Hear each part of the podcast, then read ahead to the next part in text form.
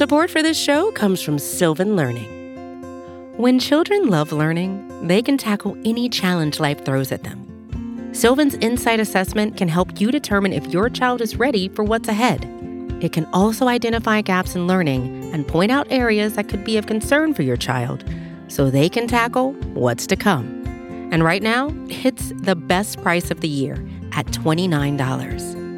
Go to sylvan29.com to learn more and get your child's assessment for only $29. That's S Y L V A N 29.com.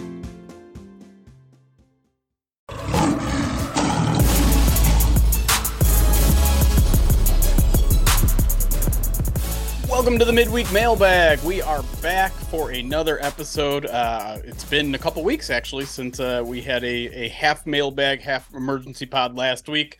This time, answering your questions here on the podcast for a good 45 to, to an hour straight. Uh, my name is Jeremy Reisman. I'm the producer over at prideofdetroit.com. You can find me at DetroitOnLion on Twitter uh, with me, as always, is the managing editor of Pride of Detroit, the machine, who is about to kick into overdrive here as we are a week from the NFL draft. Uh, Eric Schlitt is here at Eric Schlitt on Twitter. Eric, how are you doing, buddy? Yeah, yeah, I, yeah, I'm in overdrive. That's for sure. There's a lot going on uh, behind the scenes, on the site, personal life, NFL draft. It's just going. It's just go, go, go. Eight days of uh, of uh, patiently waiting and then three days of super excitement followed by seven days of us trying to catch our breath. And uh, then well then we'll see where everything's at. Then, so, then maybe we can catch our breath but that feels that feels months in advance even if it is literally like two or three yeah. weeks. But uh, yeah definitely starting to kick into overdrive here.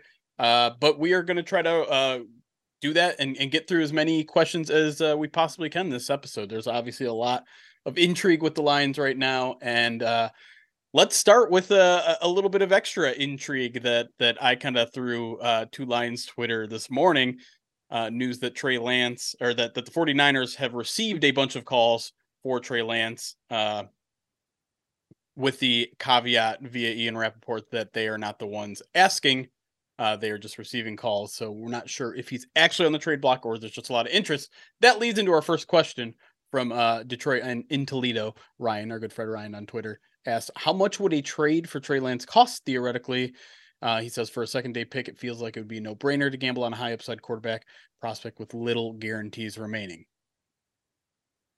Well, I think it, it's a day two pick at least, right? Um, ironically, as you were ciphering through the the Rapoport news I was uh, I had I got a few private messages about that same situation, um, and that's kind of the feeling I got from that as well. Um, it seems like a day two pick seems like a logical uh, starting point, and um, you know maybe you have to tie in a little bit more uh, down the road, or you know, there's a variety of things that can happen. But yeah, I mean, it seems like a logical a logical starting point to talk about a second or third round pick and then um, the Lions end up getting, well, at worst, a backup, and uh, it probably an upgrade at backup. Yeah, and uh, and in in the best case scenario, they end up getting a potential starting quarterback of the future. So I think it's an interesting. Uh, it's it's an interesting scenario. It's probably one that Brad Holmes has, you know, picked up the phone about because if we know anything about Brad Holmes, it's that he is all about making phone calls this time of year and and sure. and getting a, ascertaining where he needs to be. So um yeah, I, I, I believe it. I think you did a nice job laying out the the pluses and minuses of it, and I tend to uh, agree that this is a guy who was considered a top level quarterback uh, just a couple years ago, and um, this gives you kind of the best of both worlds. If you were to go after him, you get a a higher upside guy than you would get on day two uh, of this year's draft. And uh, while you sacrifice a little bit in the on the rookie deal side of the coin, it's um, it's a player that you know reading the tea leaves. It sure seems like Brad Holmes was interested in previously, and so maybe he's interested in getting a value on him uh, two years later at a, at a discounted price. Yeah, I think I think that my favorite thing about potentially doing something like that is it feels like it's kind of a, a meeting of the halfway point between the people that are like just ride it out with Goff and the people that say like we I am unwilling to pay Goff in 2 years. Yeah. It's it's meeting in the middle because it's it, like you said it at worst this is improving your backup situation and yes, spending a second round pick to improve your backup quarterback situation not maybe not the best of moves, you know, but that's that's the floor. That's the floor of what this is. The the ceiling is much much higher. And so maybe you only get one of those things, maybe you only get the backup, maybe you only get maybe maybe you do get the, the quarterback of the future. Maybe it's somewhere in between. But to me, mm-hmm. it's it seems likely worth the risk of a guy that, like you said, was was one thought of to be a very very high talent in this league. Uh, and and you could you could say that the, the 49ers have lost faith in them. Maybe that is true, maybe it isn't. Um, but we haven't really seen Trey Lance. We haven't really seen what he's capable yeah. of.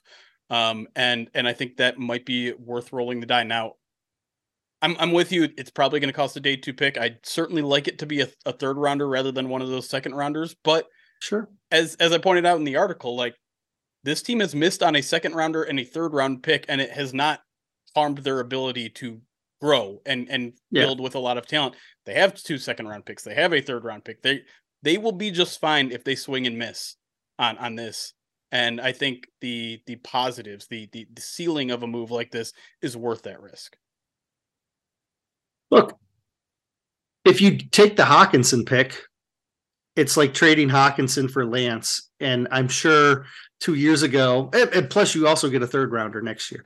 But um, but um you know, two years ago, people would have jumped at that, right? right? But now, now that he's been injured, people have soured on him, and they're and and they're, and I don't know. It's, I think we all need to take a breath and like remember that this is a young kid with potential, and um, teams gamble on that, right? Teams are willing to gamble on that, especially at the quarterback and, position. Yeah, especially at the quarterback position, and so like you can't say, you know, I, look I, I just I, have seen so many mixed emotions on this, and and that I think comes with everything. It's probably the same level of mixed emotions if you say Hendon Hooker in the second, or if you say trade up for Anthony Rich. You know, I mean, I'm sure it's the same amount. It just seems like uh, there's a lot of mixed emotions coming out of the woodwork with uh, the suggestion. I think it's a realistic suggestion that costs a lower pick or cost would cost a lower pick slot, and uh,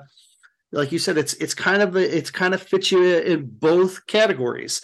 It gives you a little bit of uh, you know taking a, a, shot on a potential young guy, but it also isn't fully committing to him and gives you that avenue, like you said, for Goff.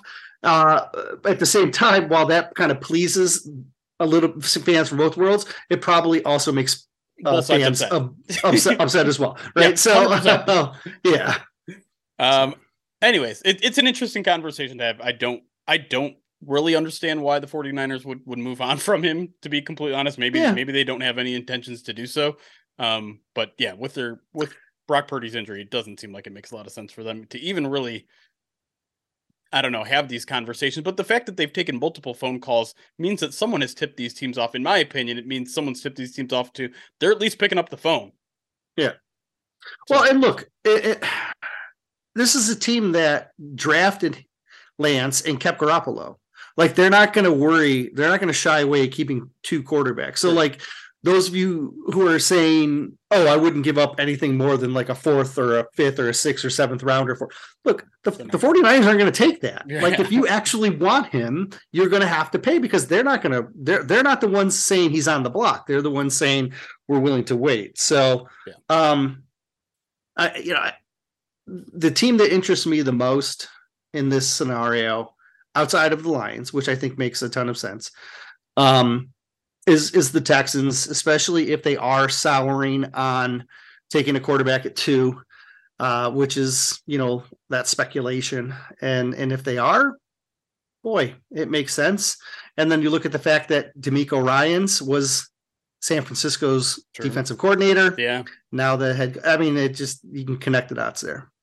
I, I, I think uh, Pro Football Talk also threw out the Vikings name, which would be interesting. it seems like they've been sure. sniffing around the quarterback market a little bit here as well. Sure. With Kirk Cousins on the last year of his deal. But let's move on from the quarterback talk. Sorry, everybody, we did it again. Um, uh, Nick the Greek, uh, our, our good Twitch friend and Twitter friend, uh, says, Are you guys at least a little bit worried that Aaron Glenn's defense requires quote unquote his guys?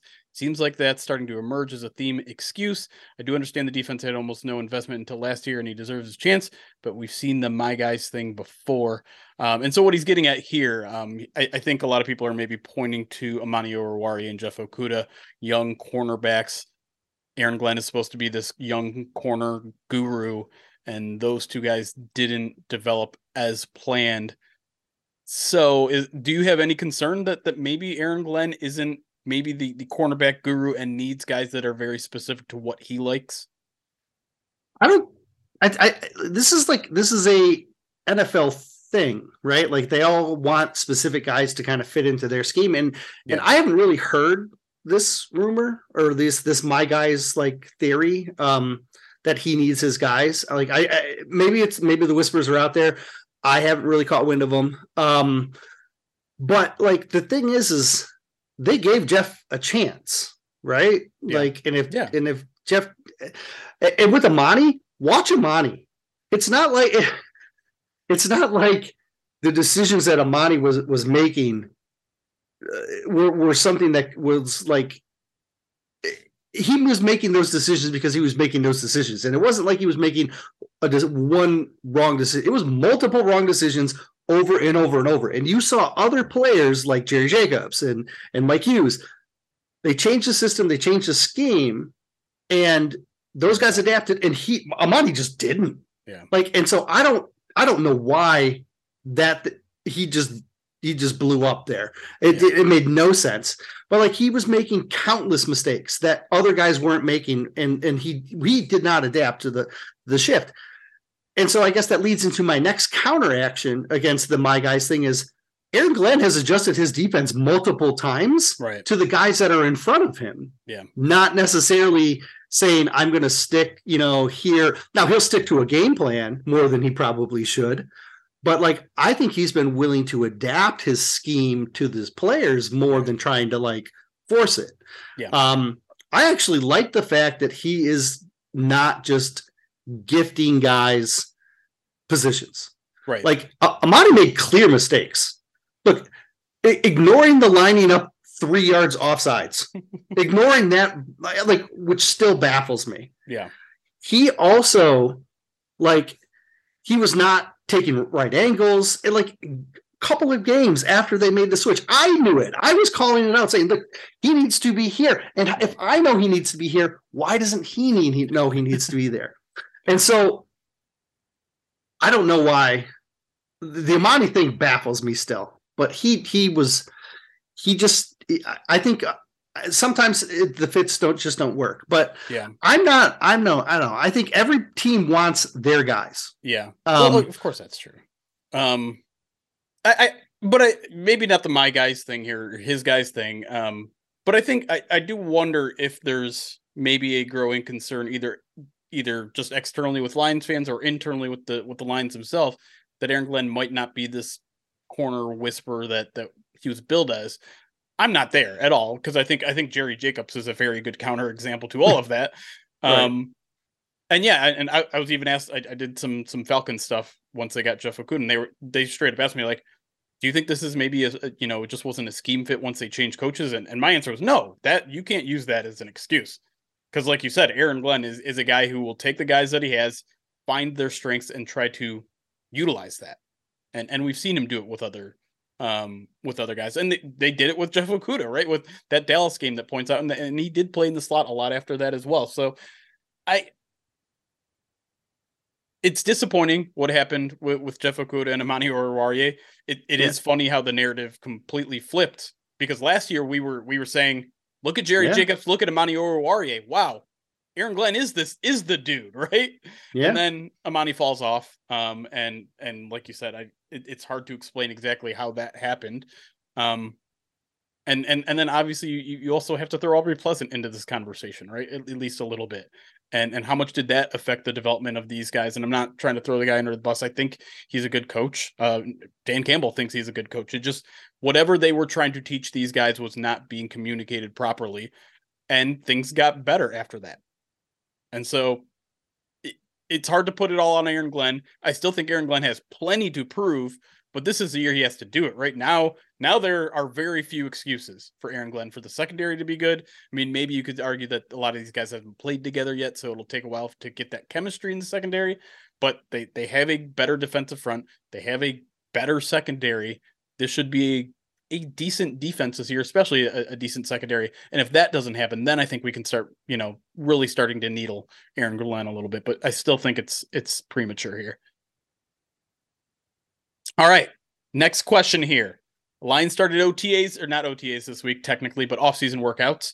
Uh, and and minor news here: uh, Levi Onwuzurike is in the building um, via some some photos. We saw him chatting up, chatting it up with some teammates, walking into the building. What we didn't see though, Eric, is him actually working out. He wasn't lifting. We didn't see him lifting weights. We didn't see him running, um, which yeah. is basically all you can do at this moment. So how encouraged are you by the news just that he's there? His presence is there. He's chopping it up with his teammates.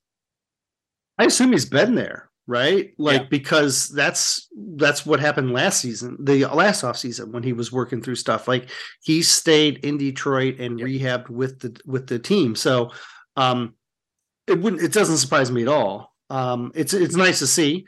It's uh it's you know, because you don't get to see that when he's on IR, he can't practice, right? Like, right. so um, it's nice to see him back again. I think you set that up uh, with the qualifiers well that we just don't know where he's yeah. at.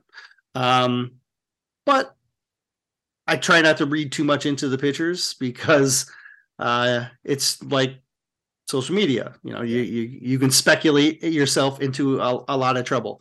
So uh, nice to see that's the end. Yeah. That's the end of my statement. it, it really isn't any news in particular. I mean, it, it it's like you said, it, it's nice to see him out there. Uh, it, yeah. I guess it's encouraging that he's working out. Like he he hasn't given up on his career, which I don't think anyone really was speculating. I think fans may have given up on his career, which is understandable.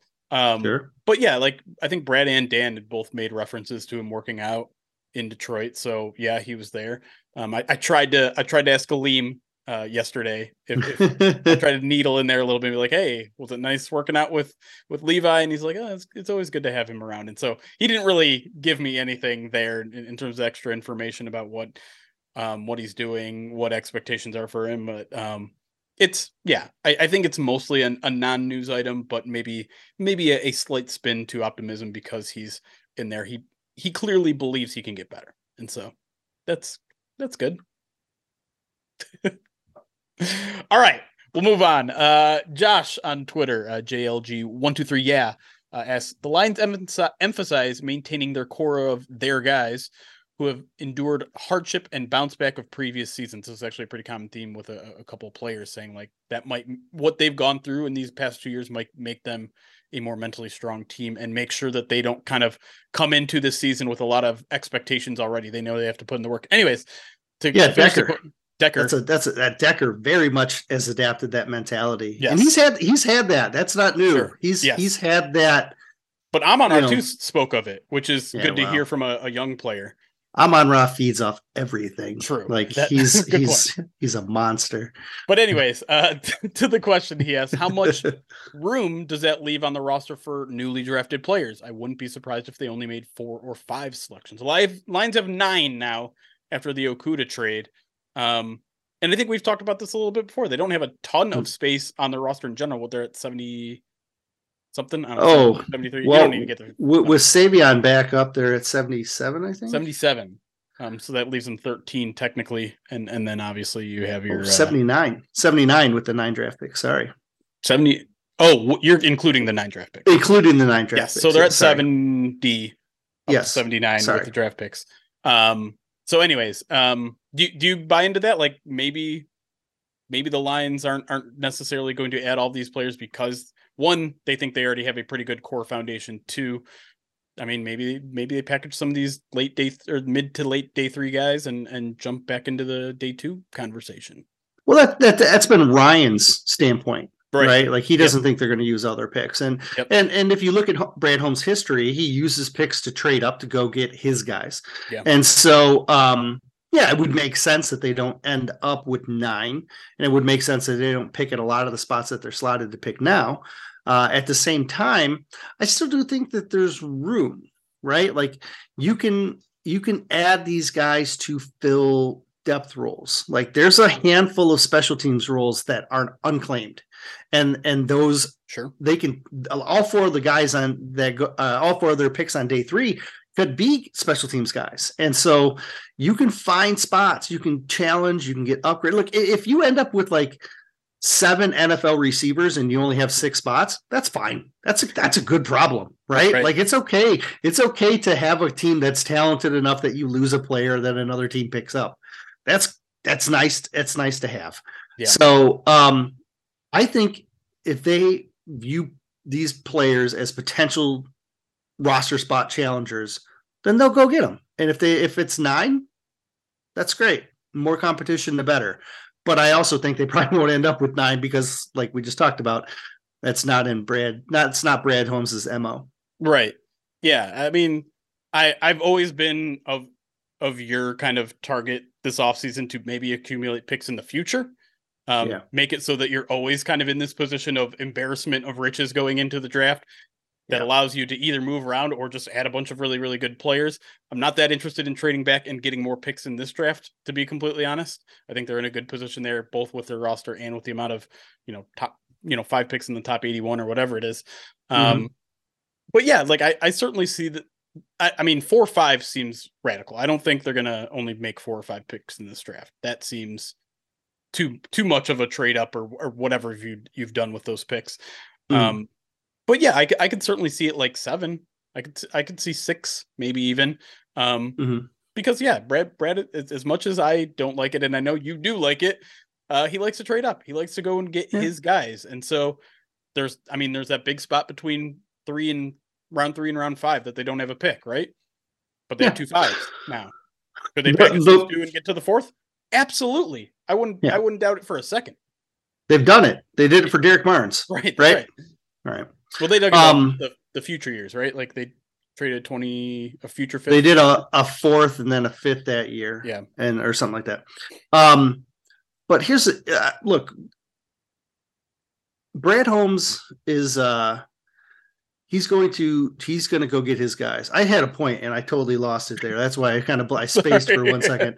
Um I can I can add on a question that's kind of related if you want. Go ahead. Go ahead. Okay, so while we're we're talking about trading up, uh, between the numbers asks, um, Holmes has shown a target and acquire approach. Would you be yeah. okay coming out of day one?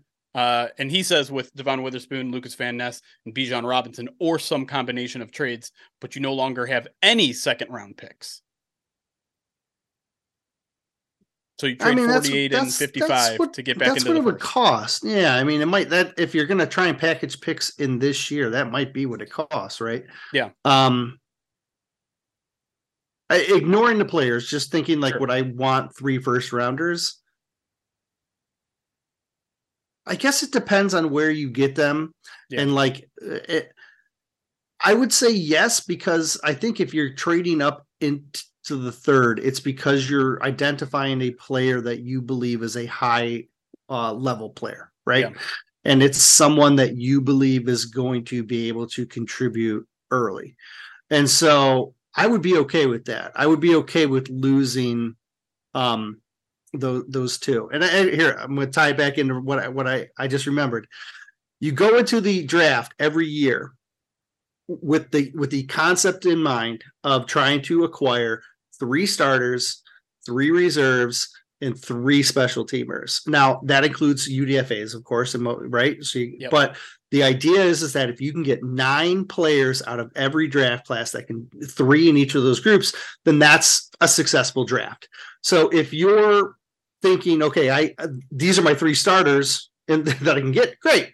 If you think you can get a starter like later, then that's okay too. Like, but I you the mentality is is you you sometimes want to keep those later round picks. You don't necessarily just want to shed them because you want to be able to get these special teams contributors that can play all these gritty roles. And and so I'm fine with moving up. I'm not trying to Ricky Williams this thing where you trade your whole draft pick right, for class for for one dude, right? But um, you know, I I I I, I think there's just so many ways that they can go. I don't think there's yeah. really a lot of wrong answers here. Yeah, I I will say I, I do think like the whole like fifth year option thing is a little bit overstated and overrated.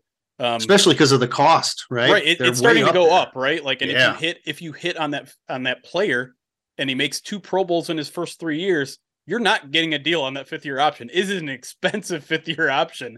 Right. Um, so I, I think I think the if if that's your rationale to trade both your seconds to get into the first, is so you can have that fifth year option, you're overthinking this. Uh, it has to be the right player, and you know, I'm not I'm not the kind of person that has you know that goes into draft and is like, all right, well, I only have 20 first round grades on on this year's class, so I I couldn't tell you if the end of the first round is going to have a value enough to trade back up into it. But if your guy's there, yeah, I, I'm starting to have enough trust in Brad Holmes to say if he has if he has you know high resolve in this guy, then then sure, go ahead and do it. I'm I'm I'm just in general very resistant to the idea of trading up um, when you have as many valuable assets as it is. And listen, I was semi against it last year when they did it for for Jameson, and we'll see how that one plays out. But um, I th- I think I think we're gonna look back on that trade and and, and see how much we should re- we should really trust Brad Holmes with a decision like that because uh, that at this point it could go either way with that one. We'll see. Anyways, uh, enough I don't want to stoke the the flames of oh my god, Jameson Williams is horrible, which I don't I don't know where that's coming from, but uh let's Wait, take a break. that a thing too? I am, am, I? Am I, I, hope not. Well, you know, you know the Jameson Williams complaints now, right? Like, yeah, but that's about his maturity level, right. though, isn't it? Right? right. That's not about well, his performance. Yeah, people people are going to forget all about things as soon as he catches like, 100%, oh yeah, hundred percent. Anyways, we don't need to get into that. I I feel like yeah, we're gonna we're gonna we're gonna hit a break here. We're gonna flush that thought from our minds. And when we come back, we're gonna talk more Lions questions, more Lions draft, all sorts of topics as we come back here on the midweek mailbag. We'll be right back.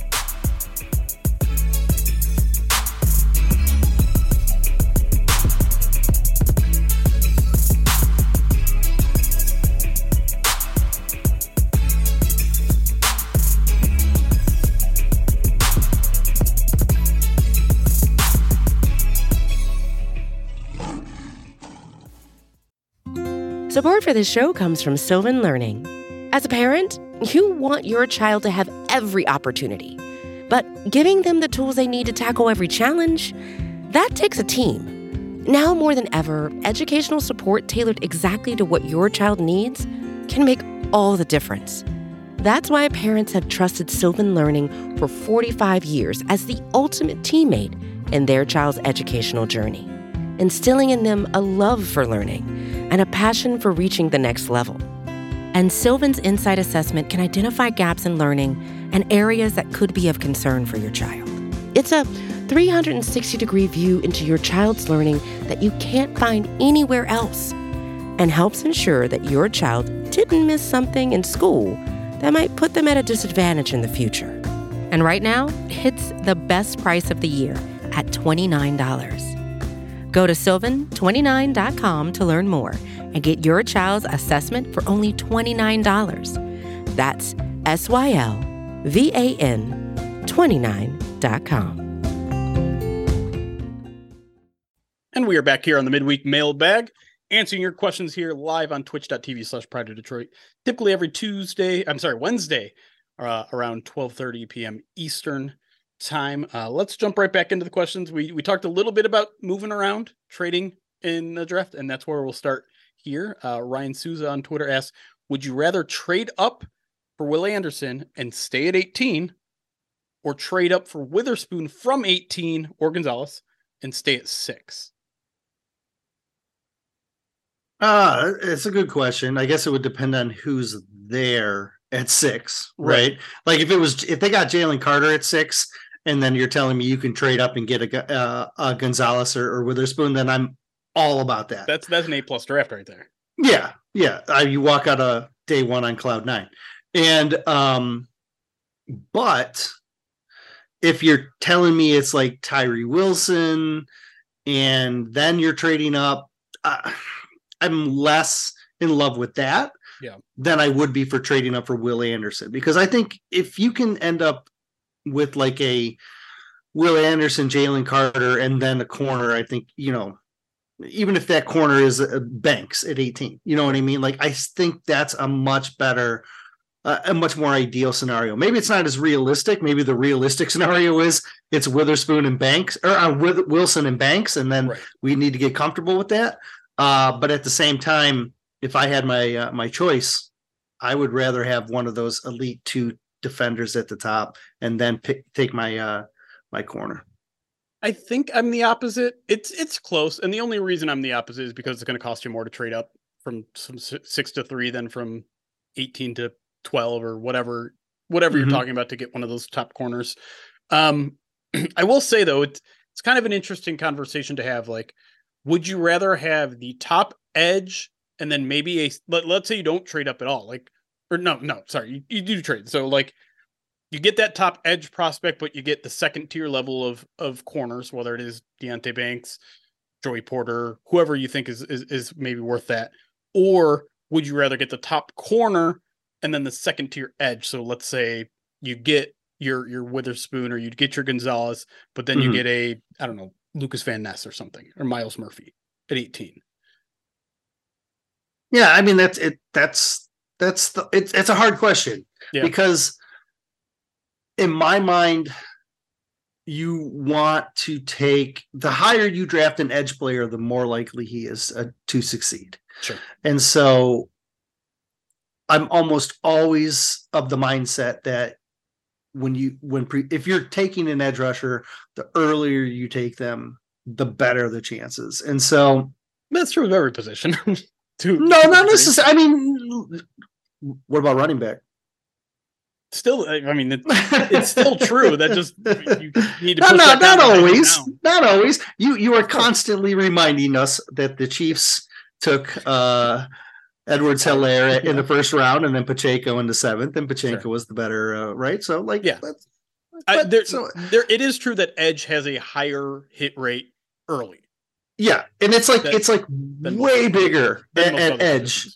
Than other positions Correct. right and yes. right so um, I, I would I would tend to lean towards the edge and then the corner because I think corner's a little deeper. Oh yeah, um, I'd agree with that. In in that in that first round, anyway.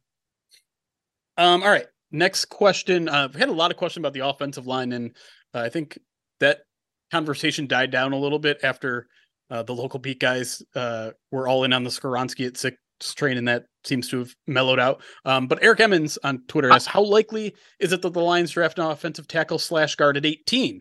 Seems like something fans would be surprised with, but would make some sense for a team that wants to keep a strength a strength."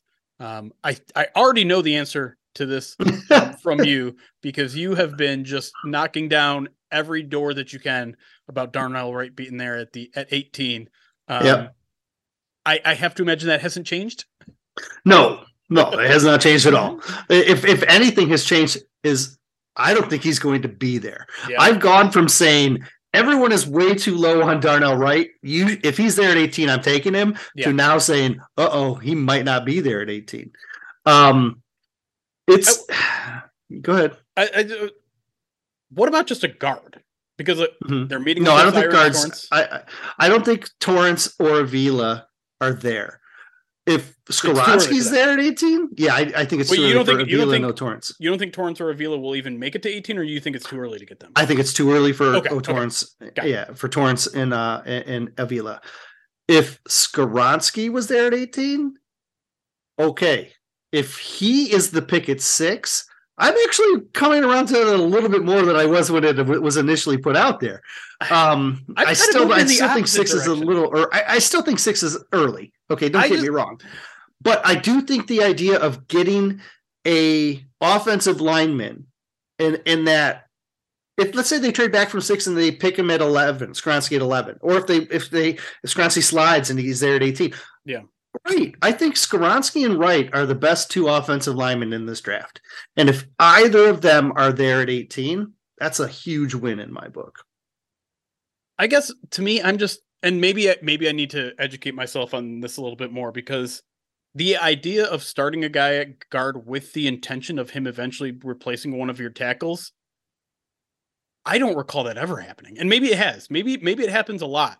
Um, and I'm just not aware of it. But that seems like a great theory, but much tougher in practice. Here's the deal. I, I I don't even need them to start a tackle in two years. They can be guard for the next de- half decade, and I'd be fine with that okay. because 18 is a fine spot to get a guard if that guard is worth it. Okay. Frank Ragnow. Frank, you look at that's Frank. Center. That's right that's into center. Frank. Okay, Center's different.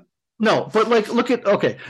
Elgton Jenkins. I don't even. I'm, I, am i am going to look up where Elgton Jenkins got drafted, but Elgton is a great example with the Packers. Yeah. Um, he is a guy who has come in. He's played multiple spots for them. Yeah. He's played tackle. He's played center. Uh, they took well, they took him in a second, so that ruins yes. my my theory. Woo! But um, but my my idea here, I guess, is and but he's he's the yeah. guy that I think of when I think about drafting okay. a guy like Wright or Skoronski, sure. is that yeah. you're going to get a guy who has some movement skills. Where if you get a injury, you have some positional flexibility with an interior guy to move them around. Right now, the only positional flexibility they have is Sewell can play both left and right. And Jonah can play all three interior spots. Graham can play all three interior spots. Vaitai can play guard, maybe maybe t- right tackle, Wright? But like, so there's a they have a little bit of flexibility. The a Skoronski or a right, I think, gives them a lot more flexibility. Skoronski even more because I think Skoronski can play all five, which is kind of ludicrous. Um, but I think both those players on my board and what they could do for the Lions are top 18 players. Those are my top two. And I know people are going to say like, you know, Paris Johnson and um and uh Broderick Jones, like those those look, they're great. I, I think those are those are good players, and I think teams are going to draft them in that range as well. I just le- I just like Skoronski and Wright better than I do any other offensive lineman. Okay, that's fair. I'll you know I'll let you have that one. It's it's it's an interesting question, and it's and I can see the excitement of just like getting an offensive line. You don't have to you don't have to throw a label on him. He can fill whatever position you need him to fill. But again, that that feels a little bit just like it's projection. And I know that's that's what the draft is. It's all projection. We don't know that Darnell Wright can be a lockdown guard. He, he did start two in his freshman year, but it's been tackle since then. We don't know if Skoronski is going to be good when if and when he kicks in guard. We don't know if those guys can play left or right. Like I understand the the value in guys like that that that you think can play all of those positions, but you have to it, you have you have to have more proof of concept. And and there are players that that are capable of doing that, but they're they're, they're rarer than you think. I think. Um. All right. Next question. Um. We're going wide receiver now. Uh, Larry M on Twitter asks, "Have seen zero mention of A.T. Perry to the Lions? Seems like the oh. perfect oh. Chark replacement." We have mentioned him here because mm-hmm. uh because there are so few like clear X receivers yeah. in this draft. A.T. Perry is one of them. He's and, and, Larry makes the argument here. Seems like a perfect Chark replacement. Wouldn't the Lions prefer a 6'4", 200 pound wide receiver with insane body control and hands, or some of the smaller, lighter, 180 pound guys?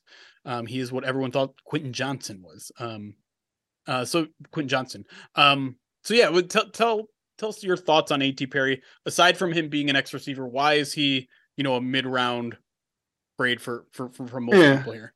Uh, I still think Johnson is the better X. Um, I think he has more long term upside. I think he can be an Alshon Jeffery type of player, right? I think that's but that's also, but I also don't think he's he should be picked at 18. Like okay. I'm not in that mindset, right? Yeah. Um, but if you're past him, the next two guys are Cedric Tillman and A.T. Perry for me, if you're talking straight X's. Yeah. And, and I think I would probably take Tillman at like 55 and Perry. I think 81 sounds like a good range for for for A.T. Perry. I would pro- I would be very comfortable with that.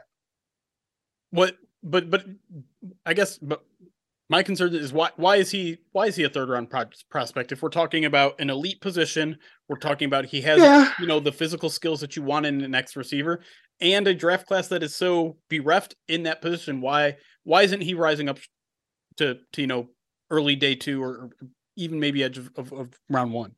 Well, I mean, because I don't think you need to like I think there's so many other really good smaller receivers in this class. Yeah. That they're going to be you're going to see a lot of them picked early, right? And you're going to see teams prioritize them. Um I think AT has like four four seven speed. I need to probably look that up Yep. to be That's right. something like that, right? Is that right? Okay. Yep. Um, but I don't think he always like necessarily plays up to that speed. So he's kind of more like a possession guy than he is like a like a game breaker. And the game breakers go early, right? Yeah. Your possession guys tend to to drift a little bit.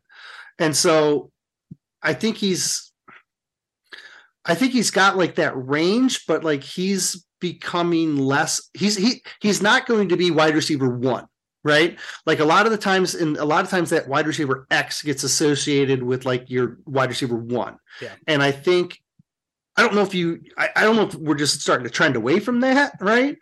But I don't think there's a wide receiver X that is a wide that is your like going to be your best receiver on your roster in this draft class. Yeah. So that's going to push everybody down a little bit. The top guys who could be your elite guys are all your small guys. And you know, maybe all of them will maybe none of them will end up being a wide receiver one for their for their team. But there's a lot more of them that could be like easily be like wide receiver two and just like be like day one type contributors. Like I I think Perry would have to like kind of work his way in. Um and I I don't know if I could see him like stepping into this lineup and necessarily like replacing like um a Josh Reynolds. You know what I mean? Like I think he he'd be a guy that it's as a possession receiver, he's a guy who's going to be like he would be wide receiver like five to start. Like, and that's fine. He might be wide receiver three a year from now. Um, which is why I think you can spend a day three pick on a player with that kind of uh, trajectory. Yeah. Crazy production though, man. And and production Sure. isn't isn't all encompassing. It's not it's not necessarily the only piece of info you need to take from, but I can see why people are enamored with him, I guess is what what I'm saying here is he's got all the physical traits in terms of, you know, length, uh wingspan, speed. I think some question maybe his physicality a little bit for being that outside receiver, that X receiver. Um, but 26 touchdowns the last two years, over a thousand yards in back-to-back seasons. I can see why people are excited about him, and I could see someone maybe reach because of those things, right? If you can, if Mhm. you can teach him to be a little bit more physical in his play, he's got all those other measurables that you want. He is that kind of rare X receiver, and that that they just don't develop in college anymore. Um, and so may, maybe there's a team that takes a, a risk on him, maybe on in, in round two. But um, I get what you're saying. Um, do I have another question here? I'm not sure I have another question in here. I'm not seeing one on my list, which means I'm going to just throw one at you. Okay. We're going off the board here. and I'm going to hold your feet to the fire since this might be our last midweek mailbag. We haven't decided what we're gonna do Ugh. before the draft. Fun. Eric, Yes. if you had to predict right now who are the Lions taking at 18? Not going to guess six. I'm not even going to put it out there. We're we're we're going to make our arguments for the picks at six in the next week on the site. Who I'm gonna I'm gonna make it tougher on you. Who is the pick at 18 if you had to guess right now? Oh, Gosh. Um I know that I would love it to be Darnell Wright, but again, I don't think he's going to be there. Okay. Um so I would say jeez. It gets tricky after that. On it, like if you're It not does going offensive because- tackle, and if you at corner is maybe a good spot Yeah. In Well, that's of like where I was leaning a little bit. where bit. the value yeah. is there. But other than that, what is the value at that 18 position? Because I feel like maybe you're starting to get into skill position talk here, whether it's tight end, I know, maybe a wide receiver if if if you're you know if maybe only one's off the board, maybe only Jaxon Smith-Njigba was off the board. Mhm. This is also where a lot of people circle running back as as maybe potential spot where the first running back comes off the board. Maybe that second. Uh, I know a lot of people don't like Kalijah Kancey here. Um, a lot of people do. Um, Brazil maybe here. I know some people are saying Mazi Smith is working his way into the first round. Maybe 18's a little too rich for that, but I don't know. A lot of options here. What, what are you thinking? it's it's hard because like you don't know what they're doing at six, right? Of like course. as well. Yeah. So that makes that that leaves everything on the table. My kind of gut would be to say a guy like Brian Banks makes a Mhm. lot of sense. Uh, but at the same time, I think a guy like people aren't maybe aren't talking about enough is a guy like Myles Murphy, um, the Clemson Sure. defensive end. And I know a lot of people all about Van Ness, and, and I think Van Ness can maybe be in that conversation. Yeah. But I could see them still shifting towards a edge rusher or eh, I, I can't talk myself into a defensive tackle. I just I I I can't. I just I it, I I do think it's it's possible. I just can't. The value on my board says it's an offensive lineman. The value uh, it says it's an offensive lineman or a corner, but I could see them. I could I could also see them going. Uh, I am tormenting you here. I love this. I'm holding your feet to the Yeah, fire. just no because, like, this- softballs here, Eric. If you if you look at if you I know you're I know you don't do a whole lot of mock drafts, but like I If sure you- don't.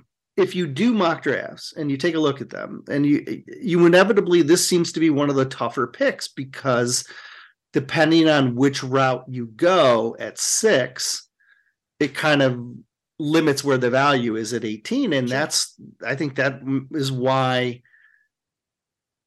i could also see them moving off 18 because maybe things don't line up the value just isn't quite where they m- might want it so um yeah, I know it's tough. It's tough. I don't think it's going to be an offensive skill player. That doesn't that, which is why it will be. Uh, so I don't think it. I, yeah, I don't think it's an offensive skill player. I think it, the value for me at 18 is offensive line, defensive line, and defensive back. And Well, now- so, now, if they take Bijan Robinson at 18, I have you to blame. okay, that's fine. All right, great. All right.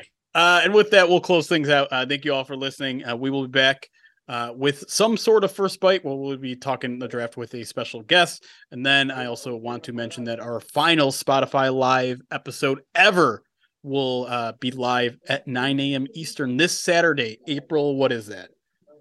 22nd. Uh, so download the Spotify Live app while it still exists. Follow at Pride of Detroit and join us for the call-in show. It's like a call-in radio show. Um, for that, we'll go uh, for a couple hours there. Uh, but until then, uh, let's wrap things up here for Eric, for myself. Again, thank you all for listening. One week until the NFL draft, but until then, it's chaos. Be kind.